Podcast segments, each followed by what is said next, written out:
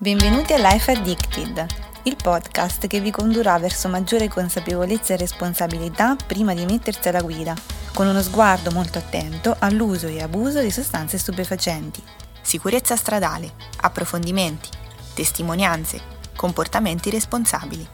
tecniche di rilevazione, studi e ricerche recenti, aggiornamenti. Oggi intervistiamo Mariano Cingolani, professore di medicina legale all'Università di Macerata e amministratore delegato del Formed Lab.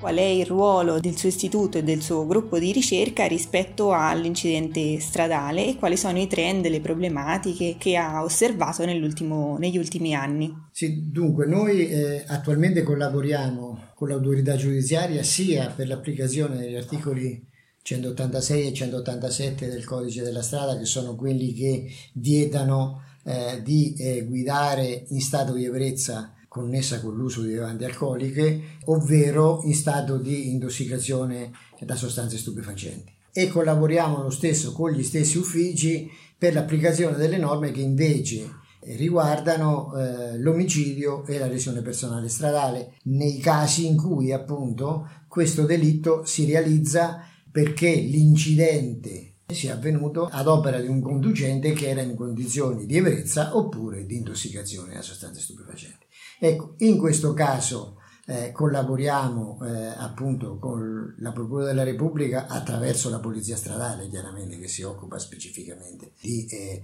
eh, verificare queste situazioni. E lo facciamo in maniera costante. Adesso noi trattiamo eh, qualche centinaio di casi l'anno sostanzialmente complessivamente sia di alcol che di stupefacenti. E questo è, è prevalentemente il lavoro che facciamo per questo aspetto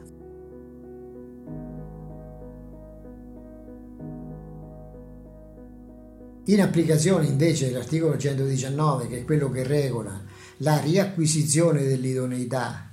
eh, alla guida di soggetti nei confronti dei quali la patente era stata ritirata appunto per guida in stato di ebbrezza o in condizioni di intossicazione da sostanze stupefacenti, collaboriamo con molte commissioni mediche locali e la commissione medica locale a dimensione provinciale, nelle Marche ce ne sono 5, noi collaboriamo con 4 di queste e svolgiamo attività appunto volte a determinare eh, se la persona fa ancora uso di sostanze stupefacenti oppure è astinente dalle stesse o anche dall'alcol. Ecco, riusciamo a determinare se è astinente, poi eh, questo dato è valutato dalla commissione insieme a tutti quanti gli altri di carattere clinico in modo che la Commissione possa emettere un giudizio di basso o bassissimo rischio e quindi concedere di nuovo la patente. Le attività svolte però non riguardano soltanto le analisi, poi dal punto di vista della ricerca, siccome ci occupiamo molto di eh, matrici alternative, cioè di analisi tossicologiche su matrici non tradizionali, nell'applicazione dell'articolo 119 ad esempio utilizziamo prevalentemente i capelli, ma utilizziamo anche matrici alternative ai capelli, le unghie, quindi ecco, ci stiamo orientando verso questo settore della tossicologia forense che è un settore più moderno, eh, è un settore che eh, svolge indagini su quantità molto piccole di campioni, quindi è anche il settore del futuro sostanzialmente.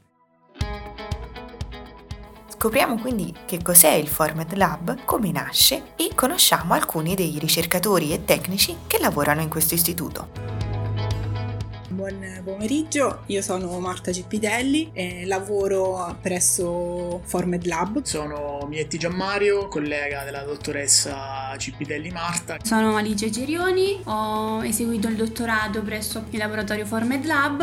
e essendo laureata in biotecnologie riesco a portare appunto il mio eh, contributo per quanto riguarda accertamenti di tossicodipendenza e, e abuso alcolico Buon pomeriggio, io sono Marzia Maria Fede, sono una dottoranda in medicina legale all'Università di Giurisprudenza di Macerata e sono abilitata alla professione forense e collaboro con lo spin-off per quanto riguarda gli aspetti insomma, giuridici e la parte normativa.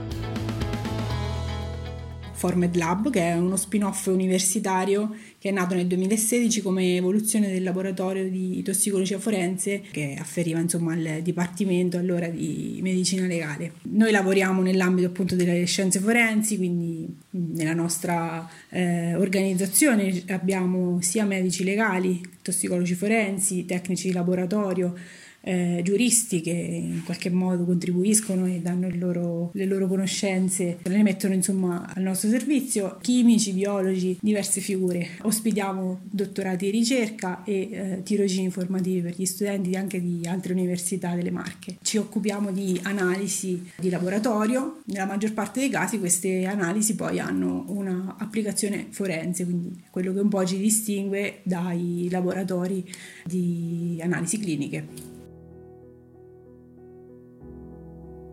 Noi parliamo molto spesso nel progetto Life Addicted di eh, incidenti stradali. Ci chiediamo quindi a oggi, ottobre 2023, cosa dovrebbe cambiare con il nuovo codice della strada e a che punto dell'iter siamo. Allora sì, ehm, è stato presentato un disegno di legge dal ministro Matteo Salvini eh, disegno di legge che è stato approvato dal Consiglio dei Ministri ma che dovrà essere discusso al Parlamento, quindi ci sarà l'iter alle due Camere parlamentari, quindi le modifiche proposte dallo stesso Ministro eh, al codice della strada che, sono, che hanno insomma linea guida tolleranza zero rispetto a neopatentati, rispetto alle sanzioni che saranno più rigide per chi è stato trovato già in eh, situazioni di eh, appunto alterazione psicofisica, quindi comunque assunzione di sostanze stupefacenti e ehm, assunzione di alcol. Ci avete raccontato un po' dell'attività dell'istituto, che cosa ci dite più in particolare su, su questi esami? Che tipo di materiali andate ad analizzare?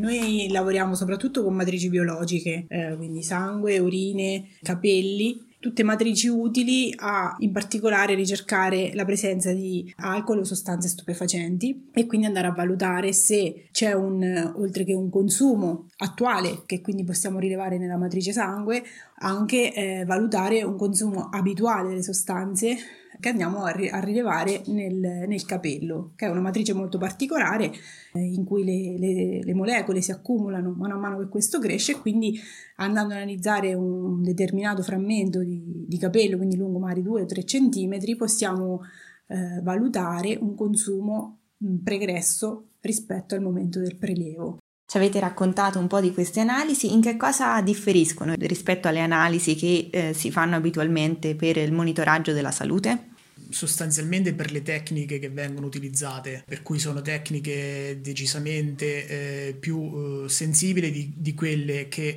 usualmente vengono utilizzate in ambito clinico ospedaliero. Quello che conta, che è importante, è mm, insomma dis, dis, discriminare eh, in base alla, a quella che è la finalità